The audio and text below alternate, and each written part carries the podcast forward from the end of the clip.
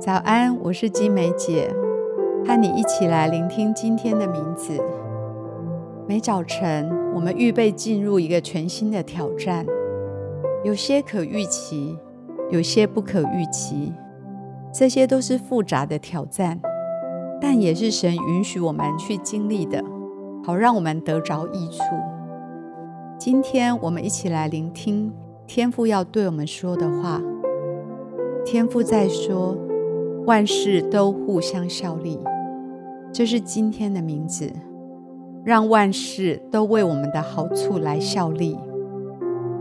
每天我们面临许多新的处境，许多要做出的选择，许多要做出的回应。若是我们愿意信靠神，并承担起自己当负的责任，做一个生命的好管家。神是信实的，他也会给我们够用的恩典和智慧来引导我们。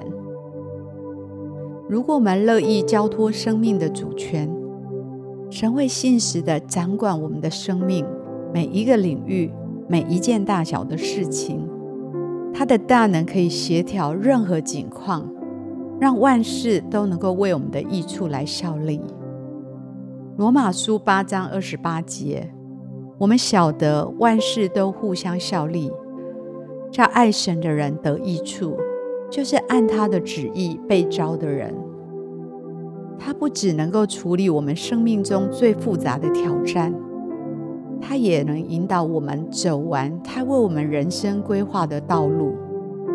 我们只需要单单的来信靠他。箴言三章五到六节。你们要专心仰赖耶和华，不可倚靠自己的聪明，在你一切所行的事上都要认定他，他必指引你的路。这个应许唯一要做的事，不倚靠自己的聪明，只要单单的认定他，他必引导我们的道路。很多情况，神的带领。好像就是在环境中的开门跟关门，在某些时候，当我们请求神的介入，让他能够施行医治，让他能够施行神迹在我们的生命当中，还是来完成一些靠着我们做不到的事情，这就是上帝借着我们的祷告，能够为我们开那不可能的门。无论是面对生命的严重疾病、财务的危机，或某个我们所爱的人突然的离世，神都一直在那里，一直在这些痛苦的时刻当中保护我们、安慰我们、赐力量给我们，也信实的引导我们。透过圣灵，神把悲剧扭转成得胜。把困难转成欢欣，他是一个转换生命的专家。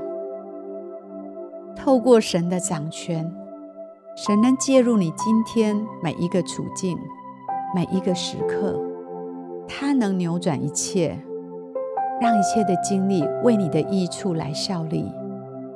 因为在人不能，在他凡事都能。今天。让万事来为你的好处效力。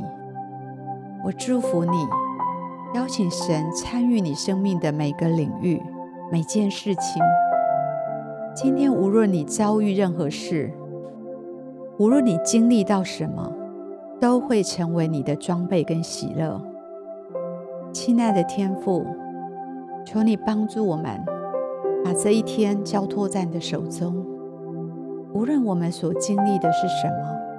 让这一切为我们生命的好处来建造我们，来祝福我们。求你让万事都为我们的生命来效力。